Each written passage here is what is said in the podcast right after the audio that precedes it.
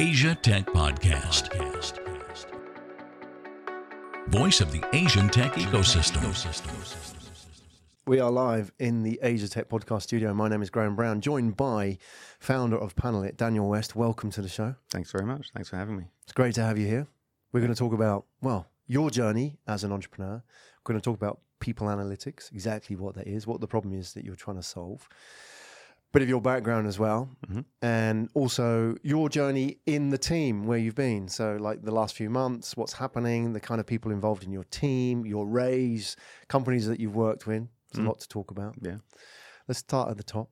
Let's talk about Panalyt. Let's put that Mhm. on the table. We've got your pitch deck here, Daniel. Mhm. So um, we're not going to completely go through the whole pitch deck. We'll make that available for people if they want to watch it and Sure. watch along. If they're listening on on the audio, we'll describe what we're talking about as well. mm. Let's talk about what Panalyt is first, and then we'll maybe back up a little bit and talk about how you got to that, the why, the problem that you were trying to solve. So when you talk about Panalyt, what Mm. is it? Mm. So Panel, it's um, uh, obviously it's a SaaS technology. It's um, it's an engine for integrating HR data from all various sources that HR uses, and, and Right. most organizations, really of, of any size, will use multiple places to store their HR data. Whether it's uh, a core HRIS tool, uh, your payroll system, your recruitment tool, most companies are using multiple tools. Um, and so Panalyt gives a, an easy place to integrate that data into one place and allows line managers, HR leaders, whoever, to see that data live in a system in pre-built dashboards, dashboards that we've designed to to pull out various business challenges, people challenges, talent challenges um, that that I've experienced over the years. Um, and we also listen to a lot of feedback from our clients about what they're uh, trying to discover about their people, and we we custom build dashboards for those as well. So um, Panalyt's yeah, a, a data integration, data visualization engine, um, and then the the the the sort of the follow-on uh, stages and products from that that baseline is um, benchmarking, where you pull data together and you can compare data across across a location, across a um, a type of uh, employee, a, a department like technology people in Indonesia. You want to know more about that population. We're able to look at that across all of the different client data sets and sort of see a, a holistic view where you can benchmark your your people, compensation, attrition, etc., against those other organizations. And then as a final stage, moving on to um, predictive analytics, actually leveraging an, an AI engine to to start to predict behaviors, Right. um, which is really the, the uh, super interesting aspect of it, where you start to see the the the power of large numbers and uh, and and the ability that gives you to predict behaviors. Because that's what's missing in traditional HR now, isn't it? They Mm. have the, they, they're putting these sort of dashboards together, but they can't sort of then action it to the next point. We'll talk a bit about that as well Mm, when mm, we, we look at your Yeah, your your um, presentation. So Mm. the interesting thing is is the kind of companies you've actually worked for in the past. I mean, it's worth talking about. Sure. I mean, you said you had experience in HR, but you've said that you're not blowing your own trumpet here, but you've worked for some pretty senior names here Yeah, in the pre- industry. pretty lucky. Yeah. Exactly. So you've picked up a lot of skills. In should we just throw them out casually a little bit? Uber, Apple, a few more in there. So Sure. you've worked for some of the leading brands in our space, and you've headed up HR in these companies and different departments and so on. What did you learn from that process? Because you would have thought, you know, an Uber or an Apple, they've got it right. They've got all this down pat because Mm. they've got the boffins on this Mm. Did you sort of come away from them thinking actually you know these guys are just like everybody else they, they have these challenges what, what did you learn in that process Yeah, that's that's yeah, absolutely. The, the, that's that's the question. It, the the we, we look at organizations like Apple and we think, yeah, they've they've got everything sorted. They do everything perfectly internally, and and as anyone knows who's worked for those kind of companies, it's very very definitely not the case. You know, a- any company is. Um, you know, phenomenal at one or two things. Like mm, Apple is the you know the the, the premier marketing organization, the premier uh, product design organization. Um, but definitely when, when I worked there, and, and it was still a, a fairly early days for the organization. This is this is uh, I was there when the iPhone was launched. I mean, the first iPhone was Right. launched. So, so we're talking about what this is, uh, 2006 yeah, yeah, yeah. right yeah. Um, so it was still. 2008, Uh, yeah. I mean, when I when I joined Apple, it was maybe fifteen thousand people. By the time I left, it was thirty thousand, and now the what they're one hundred and fifty thousand plus, right? So it's a different company now than it was. But but um, but yeah, definitely what I learned from working for a company like Apple is the um, the the the the power of um, getting the your your facts behind you about making an argument. Uh, These are um, you know folks that are at the top of their game and, and they want all the folks around them to be at the top of their game. So so it it definitely makes you step up your game and um, and and as you're giving strategic advice to to senior leaders at Apple, you you need to you know corral your facts.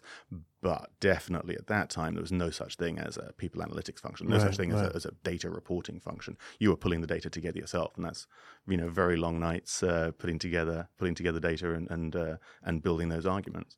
Um, and then working for for other companies, I was head of HR for for Noble Group, for example, which is a 16,000 person odd uh, commodities company. And that again was an organization where very large, very good at one particular thing, but had no HR infrastructure. And me and my team, we actually built a technology platform from the ground up. And that actually taught me a lot about the power of um, data integrations, APIs. I, I ran a development team there, was in house developing HR software. Um, and so that got me fairly deep into the, the tech of it and where the data comes from and the importance of how you um, connect systems together. Right. Um, and then at, at Uber, yeah. So Uber was the is the is the one example here of um, for all the things that Uber did did wrong in many ways around HR, really invested in HR technology very early on and allocated some time of the data science team to the HR organization. So we had a data scientist actually working with us. Um, and that was my learning on really the power of people analytics and, and what people analytics could really do, the, the real potential of it. Um, when you do connect all your systems together, when you do have, as Uber had very large amounts of data, and because it's a very young company, very clean data, so very recent data, um, you could do um, fantastic analytics. Can I give you an example? Of, Yeah, please. uh, so, Yeah. so a, a really uh, sort of very useful piece of analytics that, that we did there um, was looking at the connection between um, who the hiring managers are and who the recruiters are and the outcomes of the people that they hired. And so you looked at the three month attrition, like how many people leave in their first three months in the company, how many people leave in their first year in the company, how many people become a top performer or a bottom performer. And you look back and look at the who the hiring manager was. And it's, it's immediately obvious that Right. there's a top 10% of managers where 90% of the people they hire become a top performer. And there's another group of managers where 90% of the people they hire are gone in three months. Yeah, that's amazing, isn't it? Because before we, it was guesswork, wasn't it? Yeah. We had Well, intuition. anecdotes. Anecdotes. Yeah. I mean, you, you, you get a sense of Right, what's right, right. happening, but you don't. You can't really back it up with proof. Yeah, and I'm, Um, fa- I'm fascinated by this, and I, uh, we've got to go into your pitch deck, but we'll Mm-hmm. sort of like put the, the data and the structure behind it. But I'm fascinated behind this because I think now we're kind of understanding that HR has emerged from being, uh, and people analytics, I suppose now, is that what was once, I guess, like a policing function within an organization, making sure we didn't screw up on the contract, et cetera, et cetera, Mm-hmm, legal mm, function or a mm, CSR function type Mm. thing, is now driving so many aspects of the organization, like culture, marketing, PR. Mm. You know, if you've got great people like those top performers, how important that is for marketing or Yeah, PR, yeah. Oh, yeah. right? You know, you've got those evangelists there who are going out and spreading the word. So then you can go back to the people who found those, you know, the, that talent hmm. and say, we need more of them. We Oh, need to support these guys, Yeah. right? And that is a very powerful marketing Yeah, tool, right? Absolutely. All right. We're getting ahead of ourselves. Hmm. let's go back to the pitch deck. Let's talk about what the problem is first, because you've alluded oh, to Oh, yeah, it here. So let's get that up front. So you've got it here. I mean, the fundamental problem with people data hmm. is That that even if you have data, it's in multiple different places, and you've got no way of accessing it simply. And even HR has great trouble accessing the data that they own in their systems. The rest of the business has got no chance of, of getting hold of that data. Right. It's just it's sitting in tools that are there to do something, like a recruitment tool is there to help you recruit. It contains a massive amount of useful information, but there's very, very little way to, to access it. And even the few recruitment tools that do have good reporting built in, they're not combining that piece of data with other data, let, let's say performance data. So, so you can't see all that data in one place. And that and that's true, I would say, for almost any company uh, except that very rare group of the the Salesforce, Facebooks, uh, Googles, and and Ubers who have invested in people analytics at a very deep level. But almost any other organization has no access to that data. Right. Is that just because of the way the organization is organized? Because HR and then the performance data, is that an HR thing? I mean, when it yeah, comes. yeah, yeah. All so- the is owned by HR, Right. Um, but they, it all lives in individual systems, and so Yeah. I, I think the where the where the problem comes from is partly the nature of um, the HR technology market, where um, all these disparate parts of HR sit in different systems, which which I think is the best way because you end up with really dedicated tools that do that thing really well. But the HR tech market hasn't been forced to make them make those tools talk to each other. There's no standard Right. of, of how data transfers from one HR tool to the other. Um, the, yeah, no industry standard, no market standard. So you're not Um, replacing that's those tools. You're just you're, you're creating an interface between them. absolutely. All right. That's exactly Can we dive into that because we Mm, ex- sure, sure, actually have a look at the platform itself. Mm.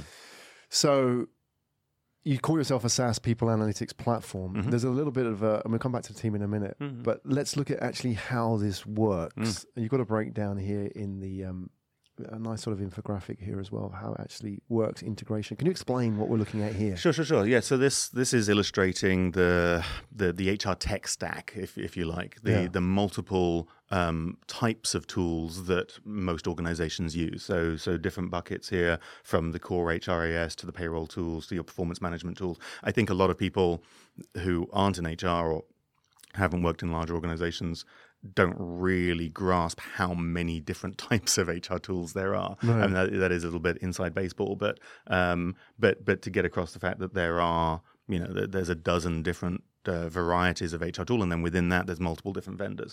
And so what what we um, put our effort into is uh, building APIs into all of the, all of the standard tools and building in a um, a workflow that allows the easy upload of um, CSV files or Excel files, and then the particular sort of secret source is a um, a proprietary interface about how you map the data from one um, system into the Panalyt system, and so that all the different systems are feeding the data in, and that that data all connects. So you're essentially able to track a single employee's experience and um, data records through all of those different systems, from when they're a candidate, from when they first uh, start talking to the organization, all the way through to when they leave the organization, and every system that tracks them across the way.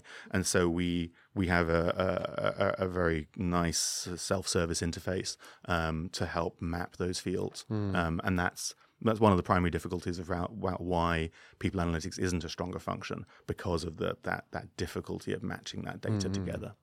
You've mentioned as well mapping a journey. Mm. So one thing I'm curious about is it's all very well tracking data, but how does that change behavior? How does it actually change behavior within the organization? So, for example, if if I was to learn certain aspects of of a, an employee's journey over hmm. time, from when they started to their performance to whatever happens later on hmm. in the business. Hmm.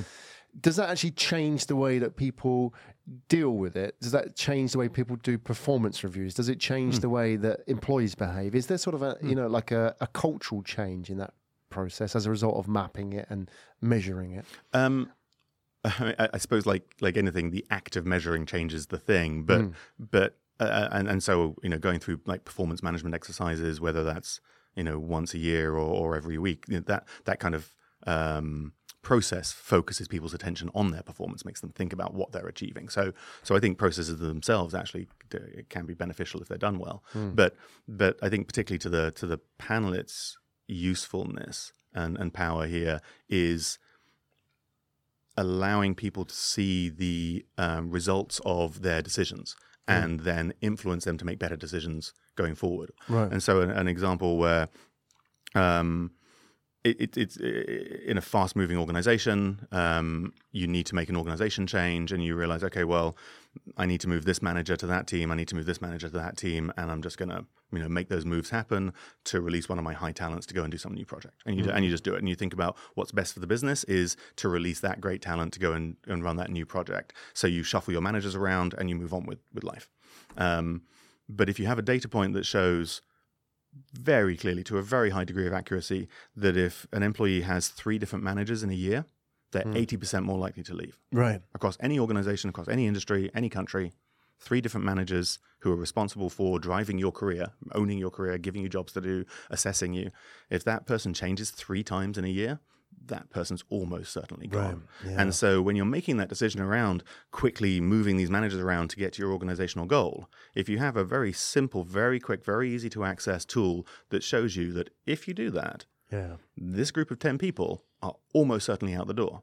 If you don't do something extra. So hmm. I'm not saying you then don't do the org change that you that you need to do to drive the business. You still need to drive the business, but then you put some extra attention into those ten hmm. people. You you pull those them aside. You give them a development plan. You give them some face time with the CEO to let them know that they're really valuable. To let them hmm. know that that they are important to the organization, and you're not just playing musical chairs with their Yeah, yeah. manager just for the hell of it, right? And and I think a lot of very fast moving organizations are very top down. They're they're driven by um, you know the, the the charismatic founders. And I've worked for you know people like Steve Jobs and and uh, and Travis, right? So I've seen that in action, and they make decisions on the fly, and they're normally Yeah, yeah. great decisions for Yeah. the business. They're normally pretty terrible decisions for the individuals. Interesting. Hmm. Yeah. Because they, they're doing it from gut instinct. Mm. Oh, and, and they're doing it maybe from a very good analysis of what Right, the right. business needs at the Yeah, top yeah. level. It might be driven by numbers at that decision. Yeah. But the impact of it is invisible until suddenly, six months later, they turn around to HR and say, well, why has our attrition gone up? Why, why are we losing so many great people? There's your data points. Because you don't care about them. Right. And I can prove you don't care about Well, that brings me to asking this question: Why? Because we'll, Hmm. we'll dive into the case studies. You've got some great case studies I want to sort of expand a Sure, little bit. but sure. the why behind Panalyt, Mm. you've spent, you know, your career in HR and people. Mm. Why did you decide to do this? Because especially somebody who's worked in large organizations like the Uber, Noble Groups, Apple's, Hmm. for example, you could have built a very successful career and continued building it Mm. for these large organizations you know, until you just kind of sailed off into the sunset with your retirement. So why Hmm. have you chosen to come out, start a startup, and do this? What was the the the what was missing? Yeah, no, it's, it's a great question. It, it's it, it- it's funny. I, I think of my time at at uh, actually all three of those. I mean, so three of the, the large companies I worked at recently, the the Apple, Noble Group, and, and Uber. They're all organizations going going through tremendous growth. They're all going through massive change, and so I don't think of them as working for large companies. I think of them as working for companies that are going through that change, and and they're ex- it's an exciting time to be in organizations like that. And I think that's kind of become a a, a specialization of mine is to work with g- organizations going through scale, um, and. I, and I suppose I, I enjoyed working at Uber, especially the first six months or so, where we had, I was head of HR for international. We had maybe 100 people in Asia, maybe 200 people in Europe. And over the course of 18 months, we grew that to about 4,500 people. That's a kind of scale that no organization's ever done. And I would never recommend any organization to do it. But it was an amazing thing to experience. And coming out of that, and, um, you know, obviously, uh, Uber had some tremendous cultural problems, um, which partly left led to, to to me leaving. But def- definitely it got to the point where yeah, it's becoming a large corporate, and I realized that's not really what I enjoy. What I really enjoy is helping small organizations scale. So after Uber, I spent maybe two years doing my own sort of one man consulting, um, working for VCs and investors with their portfolio companies. So I spent about two years supporting high growth startups, um, companies that are getting ready for their their Series B, where they're going to have to scale very rapidly, helping them set up their HR departments, uh, restructure their comp plans, you know, sort of relook at who they are from a people pers- perspective and get them set on a different track.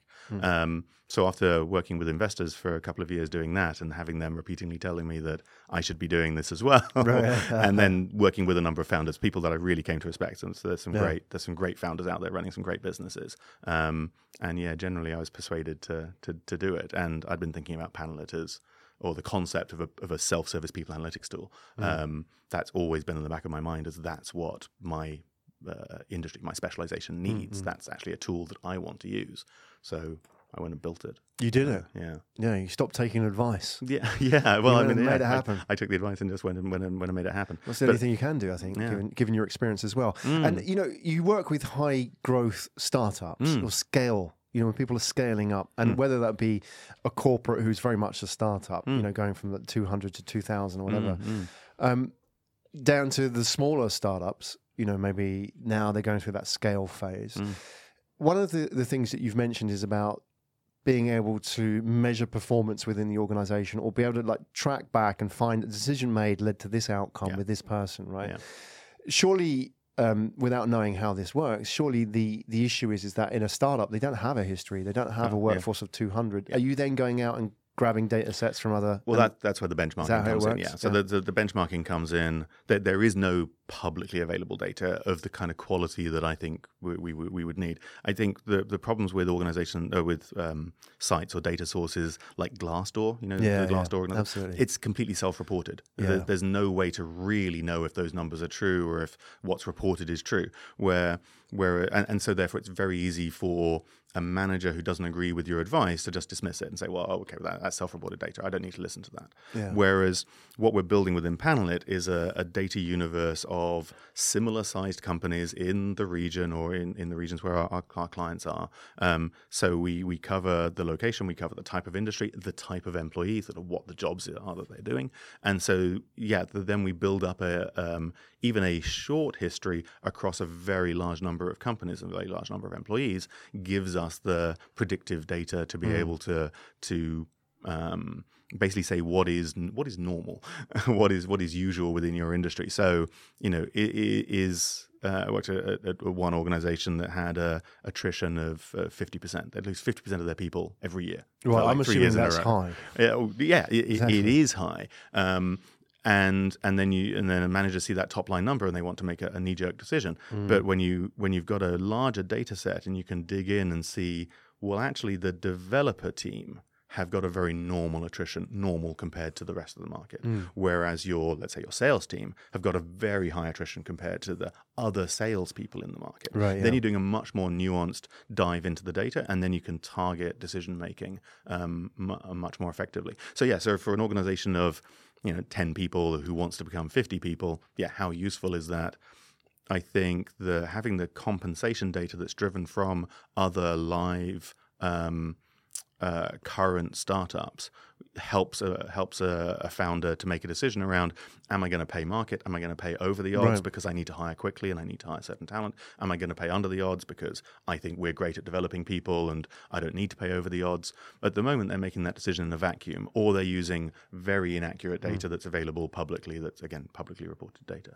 Um, so we're giving them much more nuanced data where they can really look and see, okay, a two-year experience data scientist in Singapore. This is what the rest of the market's paying. Therefore, I can make that decision. So compensation is an easy one to talk about. Yeah, there's, sure. There's a lot. There's a lot more. There's a longitudinal journey as well. Exactly, Uh, Are you employing this on yourself as well and your organisation? Yeah, of course. Uh, I know it says you- an of gotta- course, but yeah, you got to, you got to, you got to eat your own dog food. practice exactly. but Um, that I mean, just curious, like your insights, because what I want to ask you is, Mm. have you sort of like challenged your own assumptions by looking at the data? Because even though you consider yourself an analytics person, you're going to make human decisions. Like Yeah. you know, actually, I know this, and I do this all the time. And I th- look back on something. No, I was wrong because Yeah. the data told me I was wrong. Yeah. Even though 20 years down the line, I should know better. Yeah, I mean, funnily, I don't think of myself as an analytics person. Okay. Yeah, I, I definitely think of myself as you know, HR manager, entrepreneur, you know, BD guy, It- uh, and I and I just happen to really trust the analytics, and, Yeah. and I know that you need to have that to back up your decisions. But I think that's why I'm still also very careful to. I try to um, uh, sort of always give the founders, business leaders, the the benefit of the doubt that they are making the right decision for their business, Mm. but it's just that they're not understanding the impact that's going to have on their people. And then if I give them give them better data, they understand the impact of those probably correct business decisions. Then they can then account for them. Um, you know, do the follow up to, to to mitigate the negative impact on their people. So I suppose I'm I'm I'm not saying that you know, and you have to make all your decisions based on the the people numbers. Right. Um, but yeah, I mean, in terms of challenging my own my own assumptions, um, I I suppose because I've had such a a journey of using the data, I tend to look at the data and then go, Right, okay, yeah, well, what yeah, is this yeah. telling me? And then I'll You're go well ahead and make my decision. Okay, I've kind of trained myself in Let, that way. let me yeah. make it easier for you, Daniel. Yeah, like, yeah. I mean, in an organization of our size, let's seven, Mm. without knowing anything about me and my business and how I run it and how we as a team run it, Sure. um, just assume I'm I'm the average startup entrepreneur with all my foibles and you know like Mm. weird idiosyncrasies of being a founder, a Sure. wannabe Steve Jobs, etc. Right? Sure. Just assume that I'm like that. Mm. Organization of seven people. Mm. If I was to use a platform like this, what what do you, where are the sort of like the quick wins? What do you think would happen? Mm, compensation is definitely the, the, the Right. quick win. I mean, uh, for for an organization that's very small, very young, um, the the the the, the easy use of, of of for for startups is to look at that compensation number and to be able to get to a very granular level of detail around. I need to hire again. I need to hire a data scientist, and the reason I choose that role because that's the great example of a role where the salary is changing incredibly Yeah. quickly in the market. It's a very small talent pool. You need to make the right decision. Um, and so, absolutely, for, for early stage startups, I would I would say you're, you're the reason that you'll go to Panalyt initially is to start looking at am I paying people right um, for where we are, for who we, you know, where we are as a stage of the company, um, where we are location wise, and, and what that person's roles and skills are. But what I'd hope is that over time, as you sort of run the business through f- for the next you know year, two years, three years, you're going to be plugging the data is going to be plugging in. We'll, we'll build an API to your payroll provider or whoever, wherever we get the data from. And then in two or three years, you'll look back and you'll have that history. And maybe at that time, you're you know, 50 people, but you'll have a, a track record of um, what your decisions as a as a leader you make. Let's say performance decisions about your staff. What what impact those performance decisions had on people's likelihood of staying, or um, you may you gave people salary increases, and did that make people higher perform higher or not? Actually, most data shows that um, bonuses don't result in higher attrition Exactly, in, yeah. in in higher retention, Yeah. and salary increases don't lead to higher performance. Yeah. So what does? Yeah. It, generally, it's engagement. Generally, it's how much time you spend with your with your people. But can you quantify that? Can I, you know, do I have to tap in like how many hours I spent with my team this month? or- If you, uh, I mean, it would be great at some point. I, I would advise any any um, founder to run an engagement survey on a really regular basis. Hmm. Not because when you're five people, not because you don't know how those five people are feeling. It's it gives you a baseline so that when you're 50 people, Yeah, yeah. you know what good looks like, or you know what a sense you have a sense of what five people are feeling Hmm. and you'll lose that sense when it's 50 people but when you can look back and say well at five people our engagement scores looked like this people responded to these 10 questions in this way across the team and as it grew some things we've gotten better at and some things Yeah. we've gotten worse at those scores have have improved or um, or declined over time and, and the important thing about engagement scores is the score itself means nothing it's the change in Yeah, time that means something Yeah. and then again, when you as a founder, you have the, the organizational history, you'll look back and you'll see when engagement really dipped, and you'll probably see attrition increased. You you probably lost three or four critical people sort of three months later, and you can start to go, ah, okay. And that dip in engagement, again, you because you know the business, you can link that back to, oh yeah, that's when I was doing a fundraising round. So I was focused on the investors and I wasn't focused on my team, and you can start to see the connections. And then the next time you do a fundraising round, it'll help to change your behavior. Yeah. So so it's not a, a quick win. Again, the compensation maybe is a quick win, but over but but analytics is a is an overtime Yeah. um, Yeah. tool. And it takes the BS out of making decisions as well, which is ultimately. it, helps to remove bias. Yeah. Yeah. yeah, I say BS, you say bias. You know. All right, let's have a look at Trying to your. keep it clean. keep. Let's have a look at your case study. You've Mm. got a great case study in here. I know you- th- there's a whole bunch in your pitch deck, but there's one Mm. that I wanted to pick from. Um, if I can just jump forward to, to, to, towards the end of the pitch deck, there's one from Careem. Mm, yeah. So your uh, this is the Middle East ride-sharing platform. yeah, they are the Uber of the Middle East. Yeah, I mean, they're just like Grab here or, or Didi in, in China. They're much larger in, in their home location than, than Uber. Um, but unlike those other places, Uber still actually operates there Yeah. um, and is competing heavily with Careem. This is an Um, interesting study, isn't it? Because you've got, I mean, it's not like a traditional office-based corporation, isn't it? Mm, Where mm, everybody's in, mm. you know, you've got lots of drivers who are sort of working for the company or not. So Uh, in, you know, so importantly, the drivers, just like Uber, are definitely not employees. right, hundred percent, So they are not employees. this- Absolutely, right. they're not But inside they're a key inside part of our the data. business, though. Oh, absolutely, Yeah. but, But but, they dealing are with the core- partners rather than Right. employees. Got it. Um, and so this is absolutely focused on the employees, and Right. and yeah, and I'm sure Careem would want me to really heavily emphasize Got that they're it. not For employees tax reasons. for, for, for, yeah, all kinds of reasons. So, okay, let's talk Um, about- so yeah, you- but this is about employees. But but actually, I think um, some part part of your point actually um, really uh, is still correct because uh, Careem, just like just like Uber, the the nature of the business means that you don't have all of your staff Exactly. sitting in one big office, all working together. You have these uh, very small remote teams working in the individual cities. And we had exactly the same issue at, at Uber, where you hire these incredibly smart, very, very bright, highly educated, highly motivated uh, teams, and um, you put them into a completely remote city in the middle of nowhere, and they might have two colleagues next to them, and and then tell them to go and conquer the world um, or conquer that city anyway. So um, you do have these highly distributed teams, which is actually where part of the uh, the case study here, which is the organization network analysis, comes from. So. Should I, do you want me to Yeah, please that? uh, dive in, indulge. Um, so, organization network analysis is looking at the metadata behind email and chat systems. So, um, the metadata, not the content of the email or the chat, but but who's sending to whom and when. And so we can count how often. Um, so let's say Slack, you know, the Slack Yep. tool, right?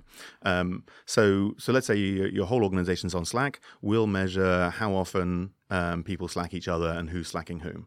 Um, and so when you know what department people are in, and you know you, you know sort of where they sit in the organization organizationally, and but also you know their tenure, age, gender, you can start to map behaviors. Um, and at a very simple level, you can um, see the connections between people. And very often you find um, within a country. People are communicating very well within the country, but typically there's one person that's very well connected to the rest of the organization and, and contacts people in other countries and other cities and, and head office a lot. And there's other people that never talk to anyone outside the country.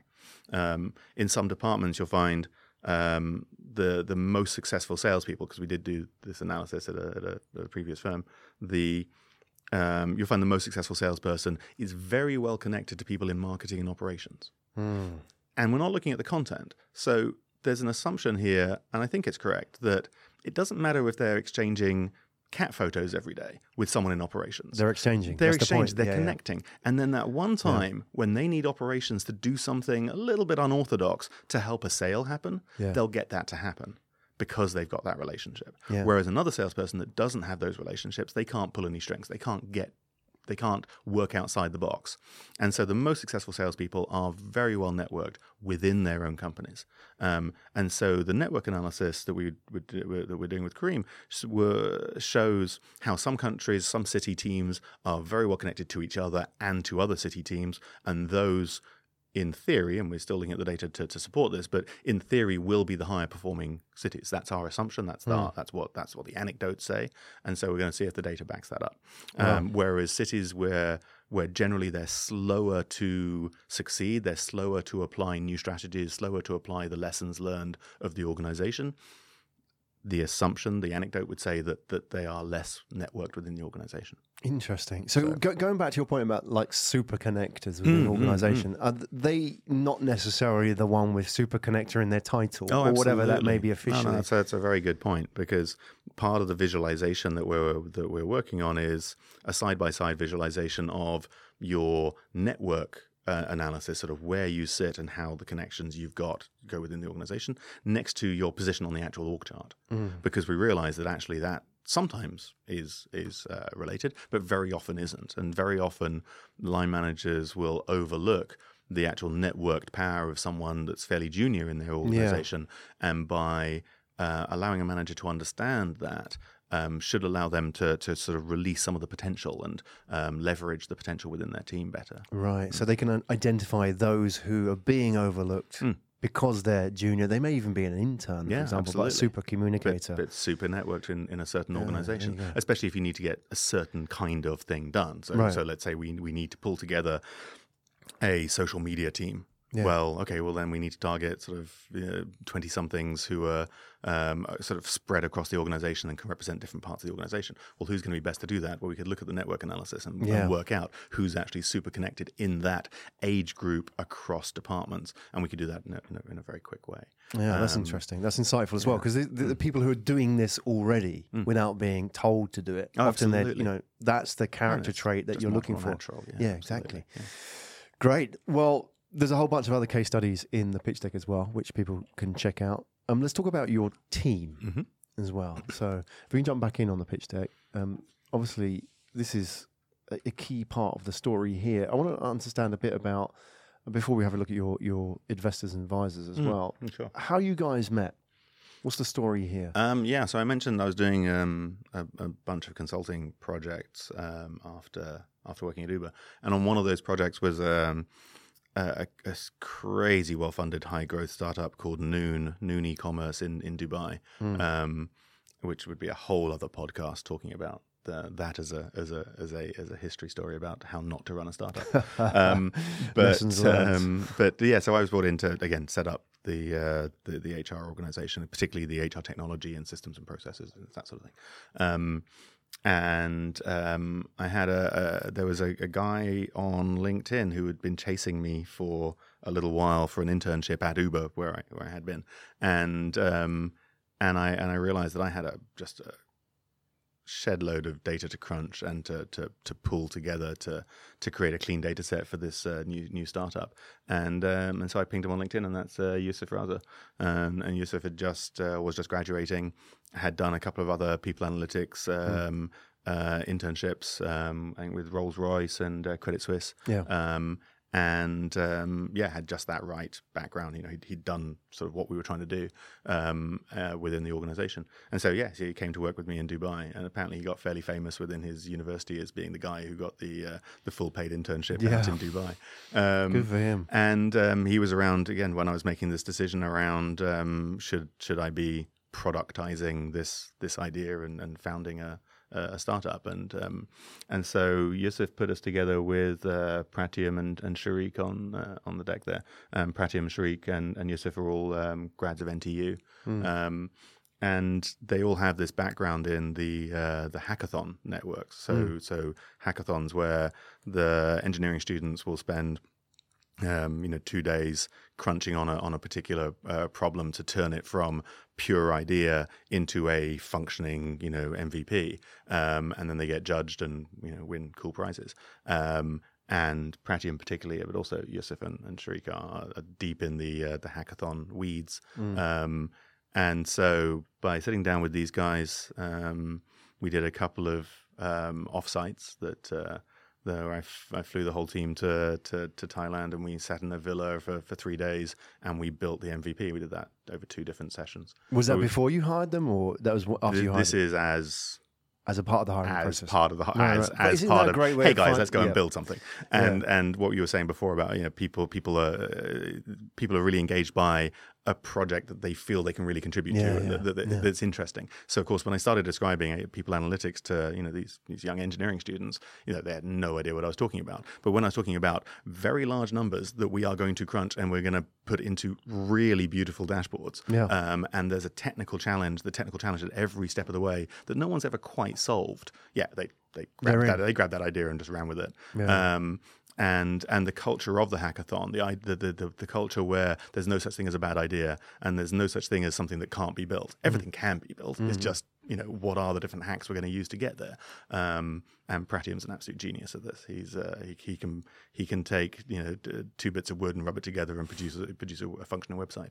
Um, so yeah, so that's kind of how we started, and that's also why we um, we sponsored the most recent NTU hackathon uh, recently. Um, we, we kind of wanted to give back to that community, and um, Pratyam was invited back as a as a engineering advisor to the to the hackathon teams, and Yusuf was a judge. And uh, yeah, we're, we're very happy to sponsor the NTU. Yeah, there's a great lesson in there as well for people who want to work for startups is Mm. how you know not through the traditional routes, but how to get recognised, how Oh, to get on board, Yeah. and for them it's a good way of working out whether or not you can work Oh, together as well. The chemistry is Yeah. there because you're Yeah. a team working together in Absolutely, you know- very intense Exactly, circumstances. Yeah, you know, yeah, yeah, yeah. exactly. No, no, we, we we we worked out very very quickly through those sort of four days building the building the MVP. That yeah, we, we were just a team that could that could call each other out, that could argue, that could that could debate, and Mm. and then just get on and crunch and build stuff.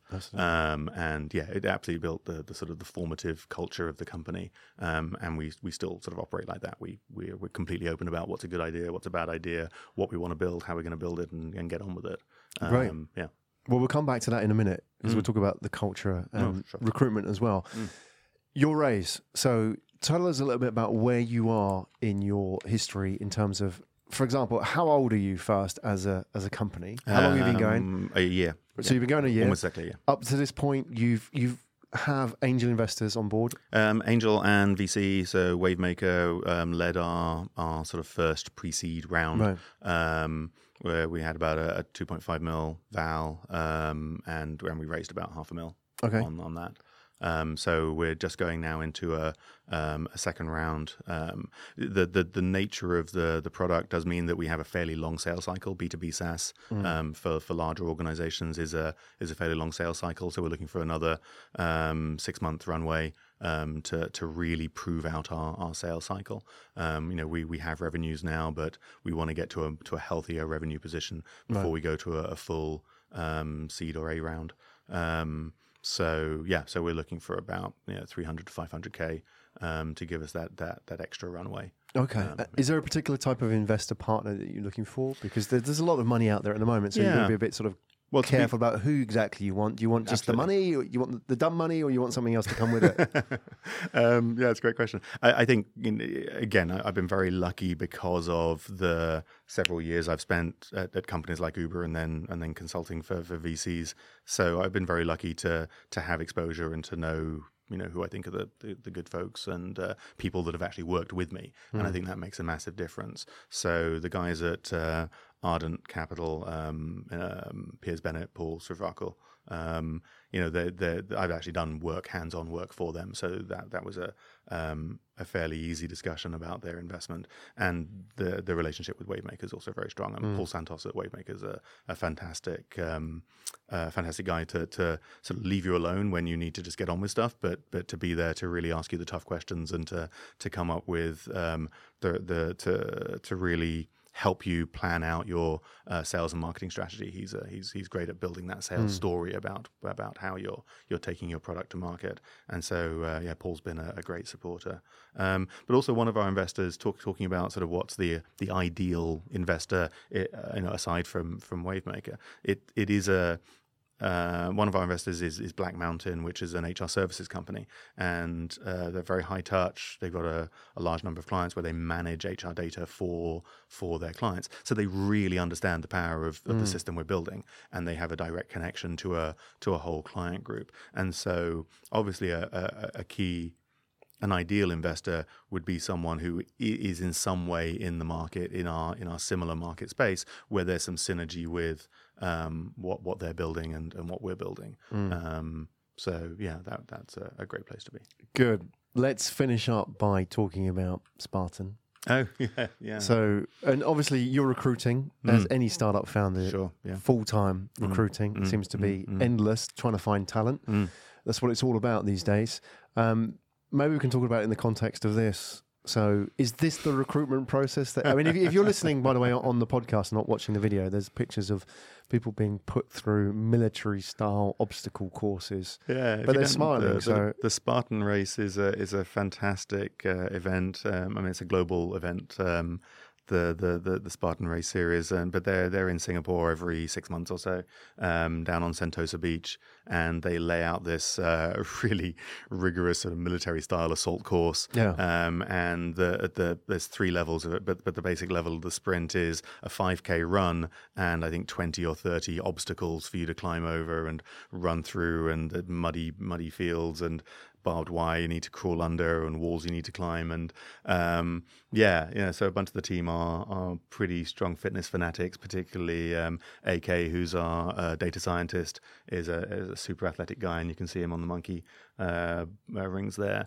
but him and and, and Yusuf and, and Pratyam and and, Right. uh, and our designer Iwani um, yeah they all went and participated in the uh, in the in the Spartan they all did really well as well they all got They didn't the convince course. you to go, or they tried to. I, I was uh, I was uh, chief photographer. Yeah, so actually it was pouring with rain. So I, I, did, Yeah. I just I just stood there trying to hide my uh, my camera from the rain while I was capturing them um, and cheering them on. that was your sweet Um, spot. Yeah, absolutely. But we uh, we got some some great great shirts designed, and uh, Yeah, very good. Ronnie did a Good great job on, on well. the shirts. And yeah, it was just fantastic team building, um, getting training up for it, and the day itself, and and then celebrating afterwards. It's been uh, yeah, doing that sort of team building is is, is really important even for a small about, isn't organization. What are you Um, looking for, in like sort of moving forward? Because people will watch this and think, right, I want to be part of this. Hmm. You know, I love hearing your story, Daniel, and I think you're doing something which I feel I can add to.